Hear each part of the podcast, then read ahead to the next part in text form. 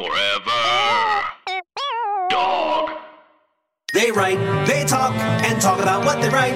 Tune in tonight, or whenever the time is right. It's the Writers Panel with Ben Blacker, and it's starting now. Oh, yeah! Thank you all for being here. I have the creators of Hacks, my favorite show of last year. So I'm thrilled to talk to you all. Uh, I'm going to go around and ask you to introduce yourselves on the microphone so the listener knows what you sound like.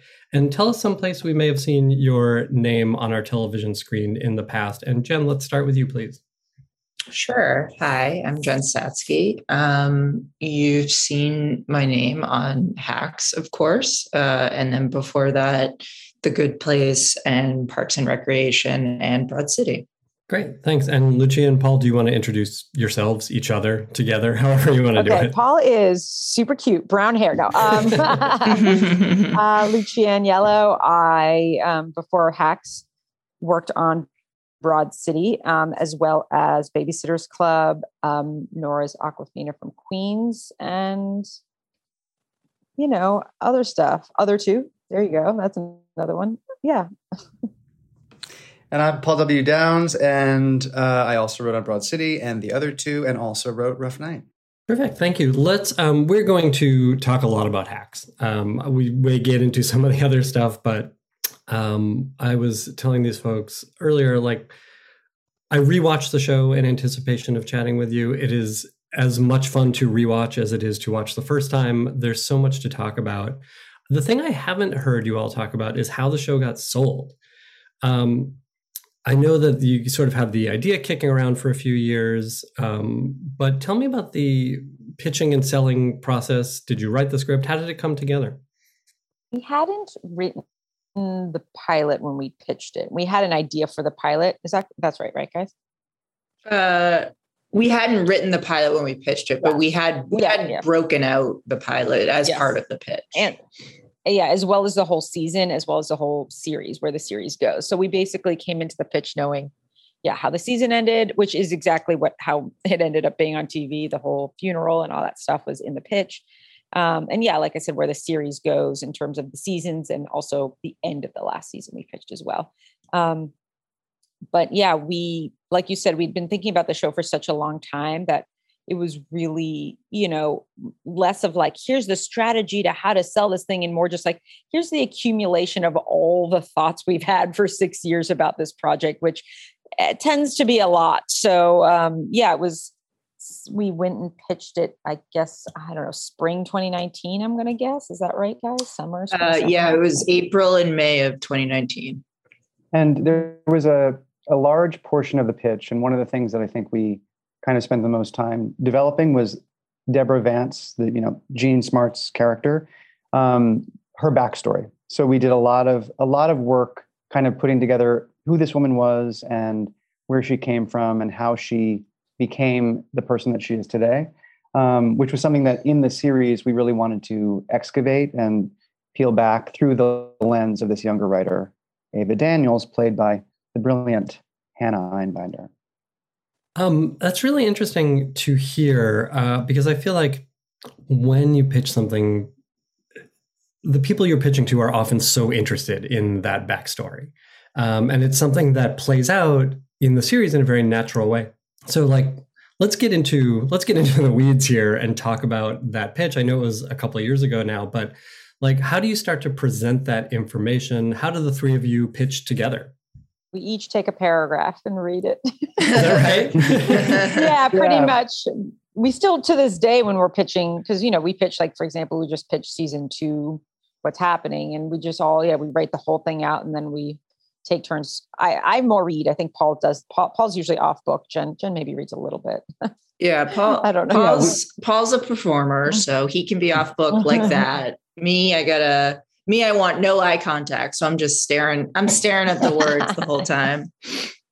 But yeah, I mean, we do have we do have a uh-huh. we, it's all scripted, and it's scripted in a way that you know not only conveys the information, but every once in a while, if Jen or Lucia are pitching a portion of the story, and I interject with a line of dialogue or a character joke or something like that, we try and make it, you know, like hopefully the show is entertaining in some way.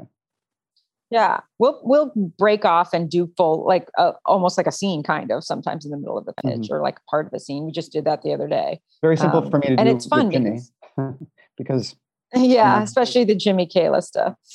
We also get so excited about telling certain parts of it that um, sometimes it's easier to do it in like dialogue w- format because we are just like, oh my god, this is what they're going to say because we have we oftentimes do just pitch jokes as we're writing. Yeah, I was gonna I was gonna say that like we we I think we more even than other people maybe like have a lot of dialogue in our pitches and in uh and as we're breaking something even our outlines have a ton of dialogue um and I don't know that that's like as common uh in other places. I mean I think it it in a way it should be because it makes the scene just feel more dynamic and sometimes like when you're just describing a scene and a, like someone maybe isn't getting it as much as when there's like a really great line of dialogue that kind of crystallizes what the game of that scene is.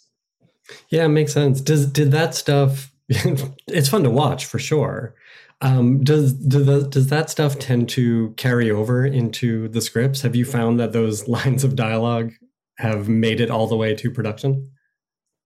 almost oh yeah, always. I think if they're if they're yeah if they're good enough for us to do you know in a pitch, usually they're ones that we believe in strongly enough that they end up on the on the screen. I wonder if um, sort of performing the pitch in that way helps convey tone too. It feels like tone might have been a difficult thing to pitch on this show. Can you talk a little about that?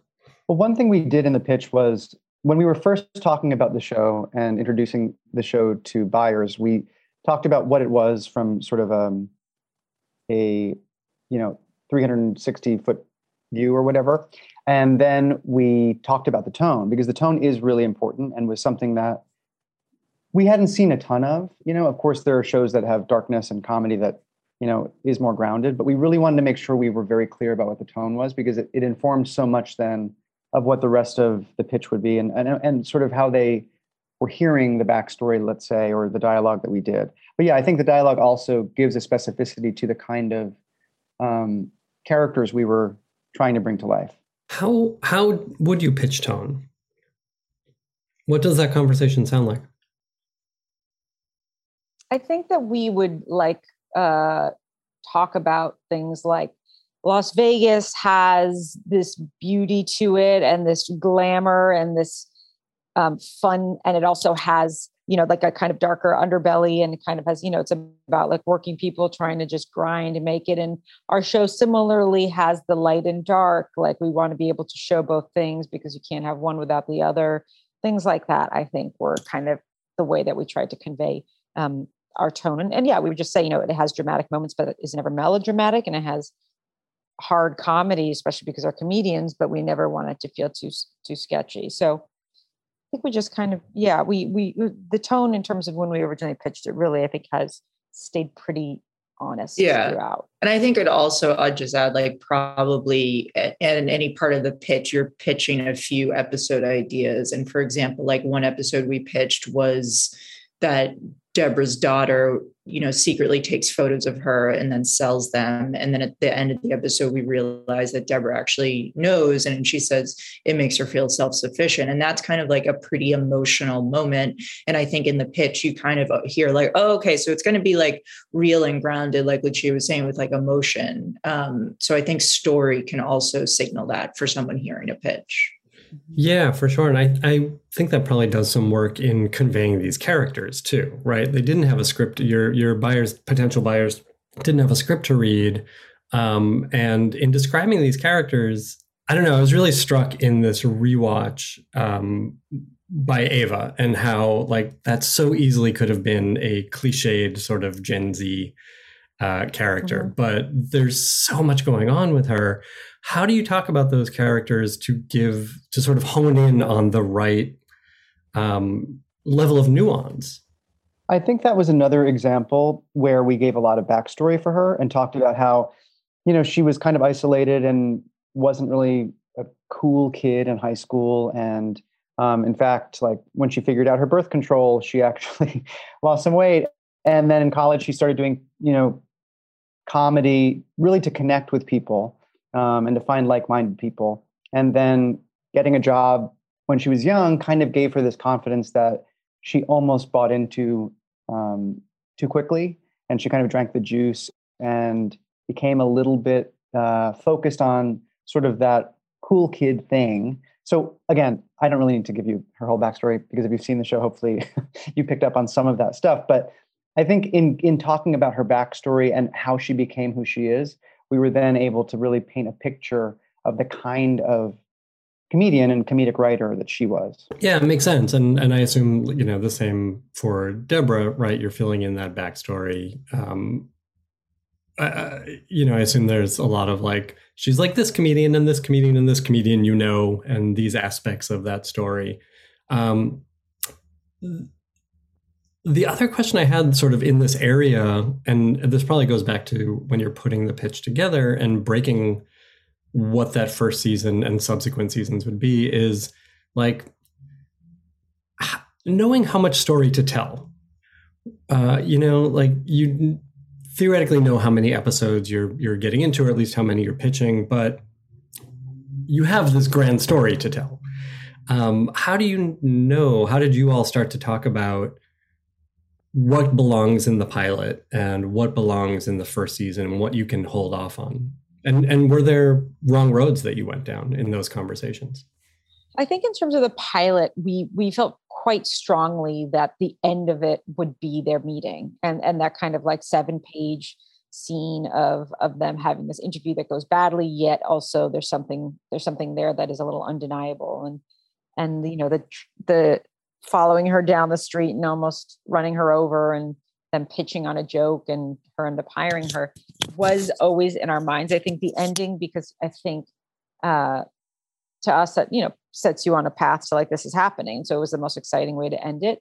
But i think uh, in terms of getting us there we really wanted to like i think we keep reiterating give you as much backstory about these women as possible and kind of setting up their worlds and their dynamics and just where they're at so that when they do finally meet on this collision course you kind of already are anticipating an intense exchange because you know their points of view are so different and they're both kind of angry and they're ready to take it out on somebody. So, in terms of the pilot, I think we felt pretty confident that that was going to be the structure from an early point. I think it was mostly, honestly, about how much back how how do you actually in, um, introduce each character and how much backstory is required to get you to the point where you understand where they're at. And I think it was mostly correct me if I'm wrong, guys but the beginning parts that were the things that needed to be um, evolved that you know we worked on the most yeah i think the one um, adjustment we made was initially we talked about having there's a scene in the pilot where ava pulls her car over because she mm-hmm. sees a showrunner and runs into basically a cafe and interrupts her lunch with her mother to say hey i heard you have this show getting a second season i would love to work there and initially we had that character say essentially get to the point of saying when Ava says, "Oh, everyone's you know punishing me for this one stupid joke I made, this one mistake," she says, "Well, it's not actually about that one mistake. You were kind of an asshole before the mistake, but we actually ended up mm-hmm. commuting that to episode five, and we have a character in episode five when again Ava runs into some friends from back home in LA. Um, we have that person say, "Actually, you were an asshole before the tweet. It was kind of because you were." You know, so focused on the industry and networking and all that stuff, always looking over people's shoulder at a party. That's the reason no one really ran to your defense because really, who cares about that stupid tweet? Um, so that was something that initially we wanted to put in the pilot, but then we thought, you know, we can save that and make that a little bit clearer and dole out that information more slowly because it just it gives us a little bit more interest, I think, and a little bit more of a reveal for the character and um, you know, we wanted this character to be someone who had a place to go. She needed to grow and to learn something, but we didn't want it to be too premisey um, and really lay it out so baldly in the pilot because it feels a little less, I think, elegant to us.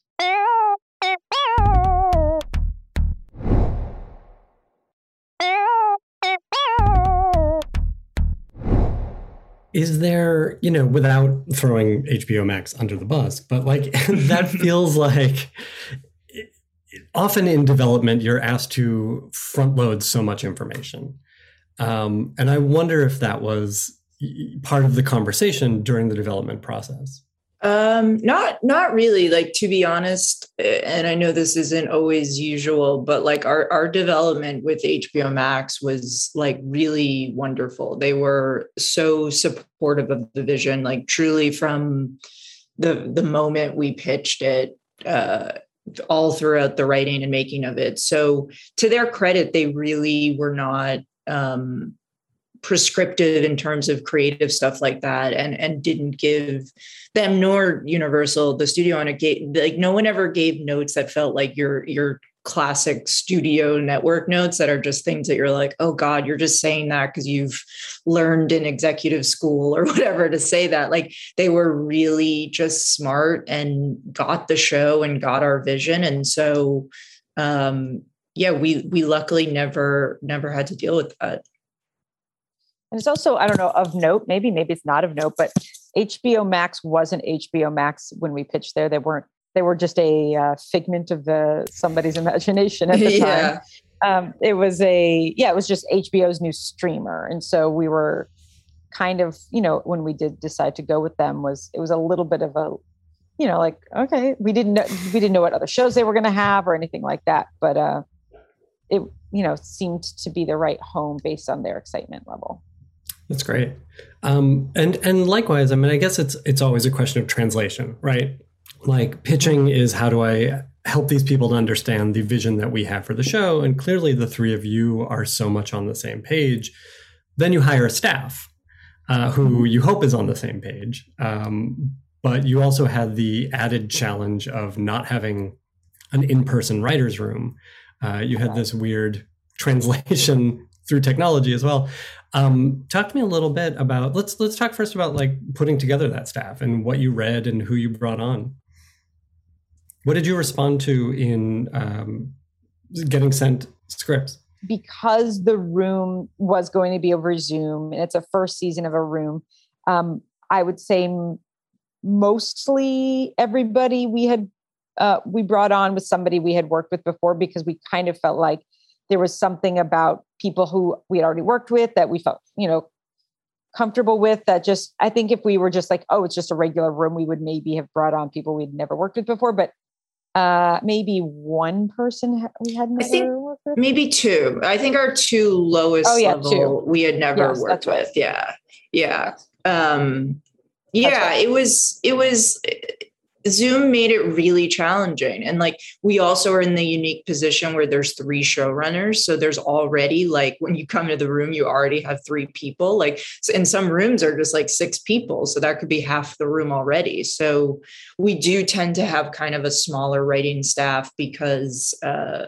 of that. Um but yeah in terms of what we read and and looked for i think we just really responded to people scripts that like felt fresh and new to us and like made us laugh in a very like specific new way um yeah it, i don't know what else do you got what else from the reading I think process that's right. And I think we weren't necessarily like, oh, this is the tone that is our show. We were just like, here's a really cool, interesting tone. And then we would decide whether we Yeah. to be adapted. yeah we we hired people like we hired some people who had super like almost drama scripts and then we hired some people who had like super hard joke comedy scripts it wasn't really about this like oh it needs to feel like hacks it just needed to feel like a fresh interesting voice that was like made had something in it that like we sparked to Yeah, and and like like Jen and Lucia said, because it was on Zoom, it also even even though yes, we there were three showrunners, so already the room was populated by three people.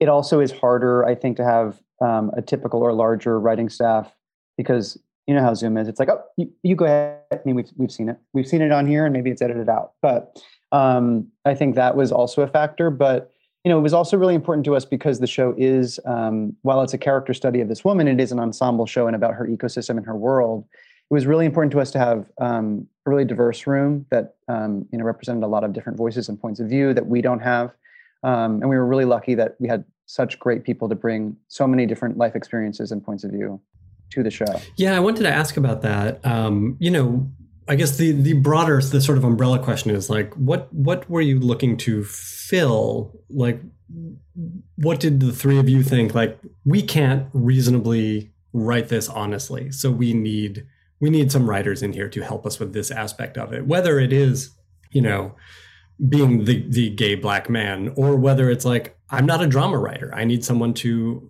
fill that hole. I think it was more um, experiences and points of view than than necessarily tone. Um, so yeah, we were we made sure that we had um, black writers in the room and we had gay writers in the room and queer race people. And we had you know that that was definitely i think for us the thing that you know we could never even adapt our i mean you know we can we can never have had that was, those experiences. So for us that was um, i think the thing that we were like we want just different perspectives honestly. Life perspectives another thing that was important to us in terms of um, having those diverse perspectives was having someone who was closer in age to deborah. And so we had a writer janis hirsch who was a consulting producer and was in the room with us for a few weeks before we actually started. Um, because she you know was someone who's been uh, writing for i mean she's written for murphy brown and so many so many iconic comedies. Um, but obviously you know we're not in our 60s so it was really important to us to have you know sort of the experience of a woman who came up especially in comedy yeah. um, at the same time that deborah did that's great i mean do you do, do you then fall into the trap of like uh, those British sitcom writers who want to mine Ava's experience for their show? You don't have to answer not. that. Hope not. No, no. I mean, if someone, you know, if you're in a room and someone is says, "Oh, the, this reminds me of my experience with this," and then you know, you kind of adapt it for the show. But yeah, hopefully, you're never uh, just dictating what their what their Mhm. experience is, or, or they're fact, dictating a and lot of times- typing it. yeah a lot of times we i feel like also sometimes we're we're scared away from things that are too autobiographical to someone and we're like well what is our version of that what is the hacks version of that um, you know even if it is a writer who shared something that they really think like this is great for the show use it we still want to make it true to the show and also i don't know sometimes we just are like well let's make it different than that Yeah. And I, I think that is something that is frequently misunderstood um, about both the personal experiences that writers share and even you know for these for new writers writing a sample script you know we, we are told to write from experience but it's filtered through this fiction right it Mhm. becomes Yes. metaphor Yeah, Um, it's very it's very rare you can just take a story and directly translate it to the screen without putting it through the filter of what your show is. Yeah, exactly. yeah otherwise moms get mad um, I, I want to talk a little bit more about the writer's room and, you know, uh, let, let, us talk for a sec about populating Deborah's world. Um, you know, you all do something in this show, which I absolutely love. And my, my writing partner and I talk about it as like creating every character so that they could spin off into their own show, right? They have fully formed lives. Um, let's talk a little bit about that. And again, knowing, you know, you're writing characters that don't have your particular experiences and and putting together that supporting cast. Yeah, I think one of the things that was really important to us was, and, and you know, this goes back to the tone question you had before. In making a show that we wanted to feel really grounded and real, we also didn't want to have anybody be, um, you know, just a support character that was in service of our lead. We really wanted to explore their lives and their personal lives on their own, and we hope to do that even more in season two because obviously with a half-hour comedy, you only have so much real estate. But you know, as an example, we really wanted to see Marcus um, with his mother and explore his personal life and see what happens when he's not, you know, just in the presence of Deborah Vance. Because I do think sometimes that is something that you'll see in an ensemble that you'll only get a character when your, you know, lead character is in the room with them. So yeah, that was something that, and and especially in Las Vegas, there's such a it's such a diverse city and it's such a vibrant city that we were like, oh, we definitely love the idea of someone like Kiki, who's played brilliantly by Poppy Liu, you know, Deborah's blackjack dealer, because there are characters in Vegas who love Vegas, and we really wanted to see people like that. Um, there's no real end to this thought; it just rambles out. Well, I think so it just it, the know, other burns thing- out. I would add is just like like Paul said earlier, it is Deborah's ecosystem, and so adding Ava to that ecosystem throws the ecosystem off, right? And so that was also part of our math, if you want to call it, uh, as to like who are the people in her world, who is part of the status quo, who's supporting the status quo, and then how does Ava's entrance into this world affect that? And that especially, of course, is true with Marcus, but but I think for everybody there, I think it's true also for DJ, and hopefully that's something we we explore even more. Just the idea that her mom is now friends with somebody who is, well, according to DJ, kind of the same age or whatever. So, um, you know, I, I, think for us there was there's a lot at play in terms of of supporting the supporting world because you know they do support her, and so uh, it gave us a lot to think about um, in terms of like who are these people with Deborah and who are they without Deborah? And then how does mm-hmm. Ava's entrance into that world kind of pinball? Is that the word? Kind of? I don't know. Pinball everyone yeah. around. It's like yeah, when you're sure. playing pinball and something hits something. they're they're bopping around. It's interesting. Yeah, they're bopping it, around. It sort of suggests another plotting question to me, which is like finding the real estate to establish the status quo before you bring Ava in. And I think you all did a really good job of, of doling out the individual characters' status quos and then showing how Ava affects that. But again, you know, how do you know where things go? Like, what are the conversations with with like? How, what are the conversations with each other with the writers' room look like? Well, I think that Deborah introducing Ava you yeah. do see the other characters, but you're not really establishing them in a major, major way. It's really in episode two that you really start to build the world out. So if you watch episode two, you really can see that like the beginning is, you know, you're establishing Kiki and who she is and a little bit more of Marcus. And then then the story of of, you know, and then also of course Marty and all that. And then you start to kind of see, then have the story of the pepper shaker and all that happen. But so episode two is the one that I look at and I say, well, here's a lot of world building as well as a story. And that is why it's kind of long.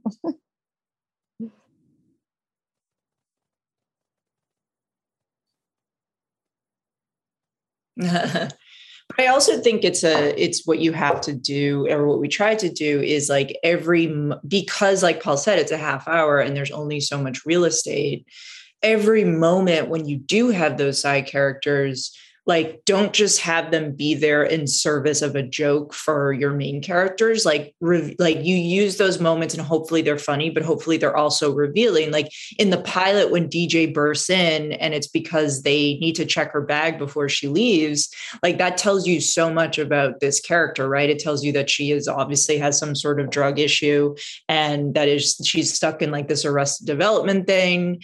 And you know when her when she leans down to kiss her mom this was like a brilliant idea from Lucia on the day as she was directing. Like she told uh, Kaitlin Olson to like kind of look over to Ava to be a little bit embarrassed that she wants that approval from mommy, but she does. She wants Deborah's approval desperately. And also in the pilot when when Josefina is offering Ava all that uh, the water, which is such a funny moment that Rose Abdoo does so beautifully. That also tells you so much about Josefina. It tells you that she is so on top of managing this household that she has this list down and she she knows everything about this house. So I think it's also it's such a challenge, but I, I think it makes the world so much richer when you go, oh, we only have so much time for these side characters. Let's try to make every moment with them like matter and show something about them, not just show something about your main characters. Yeah, that's that's so true. I think, like Jen is saying, you really you need to try and be as economical as you can and to tell as much as you can, not only with dialogue but with action. and the other thing that I think we tried to do, which we found really rewarding, was, you know, in the end of the the series or, or the season rather, Ava gets this opportunity to get a job in LA with some really cool writers that she'd be, you know, very excited to work with. That could have been something that came from Jimmy but we decided to give that plot move to his assistant, Kayla, um, again, who could have just been a really funny comedy character. But in doing that, Kayla becomes really entwined in a big plot moment of the show. And it's something that actually we're going to continue to explore in season two. So I think that's another thing that we tried to do as much as we could, which was give larger story moves to the ensemble supporting cast because not only you know does it tell you more about them but it just incorporates them into the fabric of the story even more holistically. I think that's great. And it's it's almost like a an egoless sort of writing right? Is we don't have to like our stars are getting great stuff. Let's give everybody great stuff. Yeah. um which i mean that's that's what it should be. It makes it so there's no there's no like every scene is a load bearing scene right yeah, yeah. And you know, as an actor, I think one of the things that I I uh, I've started to think about more and more as we make this show is if you can write every scene in a way that every actor is excited to do that scene, it's so it's such a good target because it's like, yeah, even if even if it's not, you know, Jean Smart giving an incredible monologue, which she does honestly in every single episode, you, you know, you get to give these more ensemble characters things that they're like, I'm so excited to come to work and do that thing. That's so fun. That's so juicy. Oh, I get to, you know, affect the plot in a really major way. And I think that's been a really nice sort of North Star for us.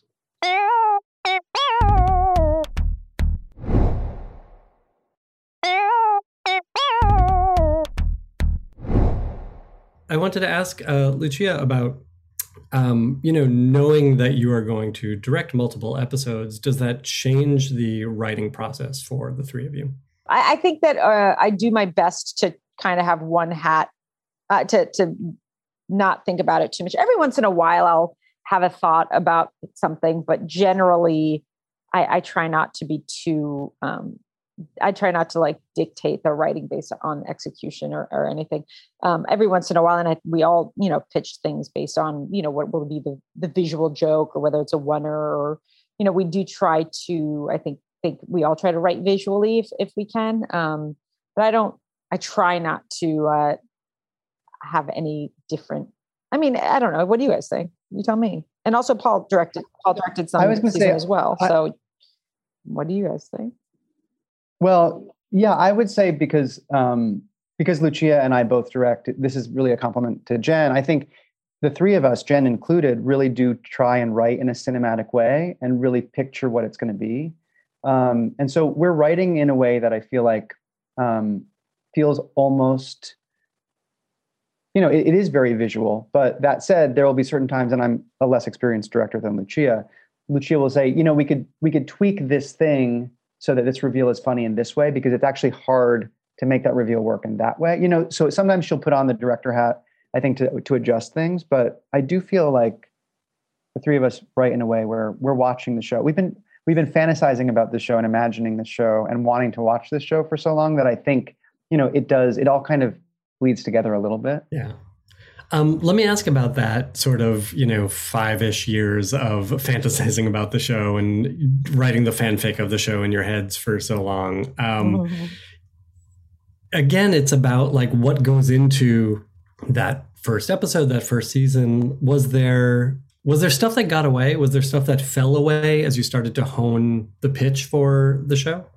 I mean, there's certainly like I think we talked about earlier, like in the pitch and in our notes, which I don't even know if we like, we have this incredibly long backstory for Deborah Vance. So there's certainly things in that backstory that haven't been shown to the audience yet, and and hopefully we will in the future if they make sense to come into play in a story. But perhaps not like you know some of that is just backstory that is uh for for us to know and and and that's it and so in terms of like stuff that fell away. Like there's definitely story like episode ideas certainly that we have that were like oh that doesn't that doesn't fit in season one and we you know maybe we'll do them one day in season two and through 45 uh but you know yeah in in anything like this as you're developing it over five six years you just amass like an incredible amount of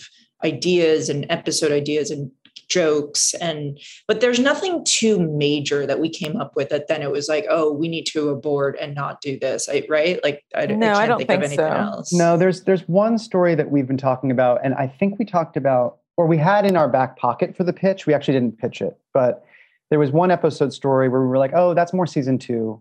And now as we're breaking season two, we're like, you know what? I think that's a season three story. Yes. So there is one story that one or two stories right. that, you know, we have the kernels of that we feel like are more suited for sort of down the line. Yeah, along the same lines, is there, you know, having lived with it for so long, is there still room for discovery? Definitely. Absolutely. For sure. Yeah. Yeah. We um the ending of this second season was something that is newer to us. Do you want to tell us what it is exactly? yeah, we need to see if people are going to like it. So exactly. You got a focus Yeah, group. get it. I, we haven't talked Yeah. about that, but we crowdsource actually everything. So um, every every act out, everything. Yeah, we like to crowdsource everything. So yeah, we do an just- Instagram stories poll and we just Yeah. people think. And, It's the only way. Um, um, yeah, yeah, one thing Yeah, I'll Paul. say though that because this isn't a spoiler, that is like a, a discovery is, and I, I don't want to miscredit. So let's fact check me, ladies. I shouldn't. Maybe I shouldn't be crediting specific writers, but I believe it was Catherine Kearns, a writer in our room, was like the one who said, "Let's see Marcus's mom. Let's meet his mom." We, I, you know, we started to explore that and talk about that. And then we got Angela Gibbs to play Marcus's mom, and she does so so well and is so funny. Um, and so that's someone that we want to explore more. And I think making the show and watching the two of them interact is something that we really, um, you know, that was a discovery for us. That oh, that's a world that we want to continue to go down the path of. So yeah. Yeah, I think we always knew like, oh, well, and we'll show Marcus's world and explore his life. But I don't I think we maybe were thinking more like his friends, or but this was such an interesting uh way to do it. And also obviously, you know, moms like it's a motherhood and and daughters and mom is such a big theme in the show. Uh so it, it was an interesting way to do it. And yeah, then we got on set and it was, you know, Angela Gibbs is so, so wonderful that it just you go okay we're writing to that more and more that happens all the time for us that we're so lucky with wonderful ca- cast who come to be on the show and then we just go yeah we got to write more for them for sure Yeah, which is an amazing feeling, right? You're you're getting someone to inhabit this role. Um, I want to ask um, a couple things that have been on my mind. They're they're the annoying executive questions that I feel like I'm getting in a lot of pitches lately, and one of them is, "What is this show about?" Uh, what did you set out wanting to write about? I think in the end, we just really wanted to make something that we call the redemption story for for two women who've been kind of cast aside um, for being somewhat difficult women, and um, yeah, that was kind of I think if we boil it down, like what the show, what our intention was. Yeah, we. I think we wanted to do a lot of things and investigate a lot of things. I mean, Jen just mentioned motherhood and what it means to be a mother, especially a, a working mother. Um, but yeah, we we really did talk. I think about that larger question, what this show is actually about, in the pitch and early on in the pitch. That we wanted to make a show about, you know, women who had been cast aside and about um, women in comedy in particular, and, and also the arts in general, who didn't get the the due that um, you know their male counterparts did. And we talked about women who sometimes you read their obituary and you learn so much about these incredible artists who weren't household names, and there's no reason that they shouldn't have been. Um, and then you think about the countless women whose names are never even in the paper in that way because they weren't encouraged to do their creative dream. So it was really sort of about all of those things for us. Why these Yeah. women tell these jokes. Um, is it getting better? Is is it getting better to be a woman in comedy? I'll answer that. Um, I was asking Paul. just kidding, girls. Just kidding. I mean, we can only hope so, but it's like I think a little hard for us to to be able to take in the industry at large and assess. But I hope so. I don't know. Yeah, I hope so. But I think, you know, everyone on it's still one of those things like like Lucia is saying, we can't answer across the board because not everyone's experience is universal. Like we we all still to this day hear like really shitty stories about women in rooms that are not as uh you know welcoming to them and, and experiences they have. So I, I think it it is getting better, thank God, but it's not you know i don't know enough. that not good enough yeah i don't know that we ever like go okay done cross the finish line on that don't have to worry about it because you know the, there's there's a lot of uh, old dinosaurs in this stupid industry with who have i don't know archaic ways of thinking and so it is getting better but there's always room to go up Absolutely. Um, this is the this is the annoying executive question uh, that is on my mind uh, because it was asked to me recently and it made me so mad. This is not a, Oh. this is not a reason to pass on my project, but i can't wait who who is the audience for this show? Yeah, right? Yeah. That's Yeah. such a Yeah. weird question. I I mean, to me, and, and we were not asked Mm. that specifically. To me, I think it's hard because you want a show to appeal to as many people as possible. You want people to, have entry points and be able to access it and feel seen by it um, and represented by it. And yet, for me, I'm like the audience that it's for. I, I hope, as a writer, I'm hoping you're writing something that you want to watch because that's going to be the best show, something that's like for you, you know, and specifically for you. But I do think if your show or if whatever it is you're writing has other entry points and can invite other people in, that's also important, you know, because I don't think when we wrote this, we were ever like, oh, this is for, um, you know, Gen Z people, you know, because we're going to have a lot of Gen Z jokes with Ava, or, or nor did we think like, oh, this is a show for women of Deborah's age, and yet we are so impressed by how many people have said, oh, I love the show, and my mom loves the show. We're we're really like kind of moved by the fact that people have been watching with their parents or have something to talk about with their moms who really respond to it. But that's not something that we actually really thought about. And I just rambled a lot. Yeah, I don't think as a writer you really should be thinking of that because, like Paul said, like the thing we kept saying over six years was like, we just want to watch this show. We we need to make this show because we want to watch it, and no one else is going to make it, I guess. And so we'll make it. And and it's interesting. Like I understand why an executive would ask that, but it's almost like they're asking you to do their job for them because it's more like you should pitch an idea and if they feel they love the idea and they get it and it's like they're because they have to go to their boss right and say here's who i think would watch this so it's a little bit like you know i don't think as a writer it's really you, you shouldn't be like thinking of who's the audience who's going to tune into this because it, it's just you don't know you just don't know you just have to love it Of So the answer to your question is, is who's this show for? It's for Paul, Jen, Lucia. yeah Sometimes that's all it takes. That's who that's who I'm writing Yeah. all my shows for. that's why you Um, have three showrunners because it's more viewers Absolutely. yeah We all have Nielsen Um, boxes. Thank you all so much for chatting today. Uh, Hacks is great. Hacks is on HBO Max. You can watch it. Do you, do we know when season two is out yet? Has that been announced? It has not been announced. Okay, sometime, someday.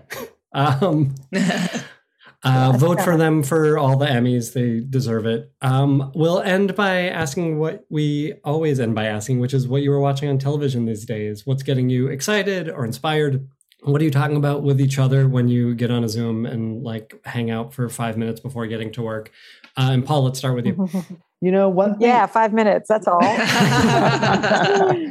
Um, so the thing that we uh, that I've honestly talked a lot about because I loved it so much and I watched um, recently was I Hate Suzie. Um, we really love that show. Um, and you know what, Lucia and I started watching because we never had seen it. Is we started watching Six Feet Under um, because that was something that that we I don't know it somehow missed us and a lot of our friends and a lot of people we know love love love that show. So we've been watching that. That'll that'll be my answer because we just watched that two nights ago. So that's truly the most the most recent. That's a good answer. Yeah. Um, do you, Lucia? Do you watch TV without each other? Do you watch things individually? not that often. All right. Sometimes, he'll watch things that are like super dark and dramatic that I'm not as necessarily interested in. Like, I'm not going to like name check things, but anything that's he's, you know, he'll like watch things about like a more murdery or something, right, Paul?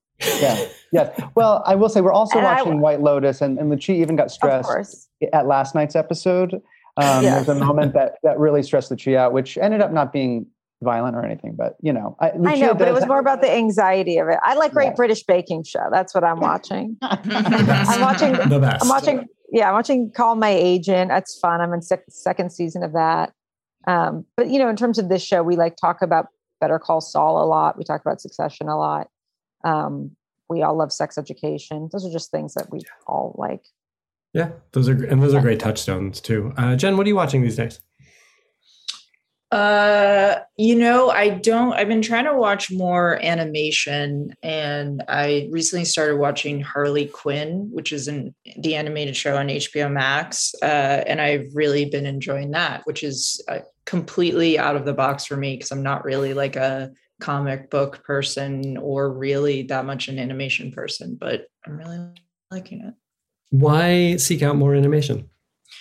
Uh, truth be told, because I'm uh, developing an animated project, uh, is, is, is the answer. Uh, but but also, I do think like like maybe it's also just because like all those shows we all just mentioned like sex education sex education succession better call saul i'm just like waiting for those shows to come back because i love i love them so so much and they're just not out yet so i think yeah. i'm kind of like all right what else and you know uh, like animation is such like a uh, there are so many shows that are like touchstones for comedy writers. Like I, yeah. I used to always get made fun of because I've only ever I'm a comedy writer who's only ever seen one episode of The Simpsons, uh, and and so I'm just trying to like get into that a little bit more.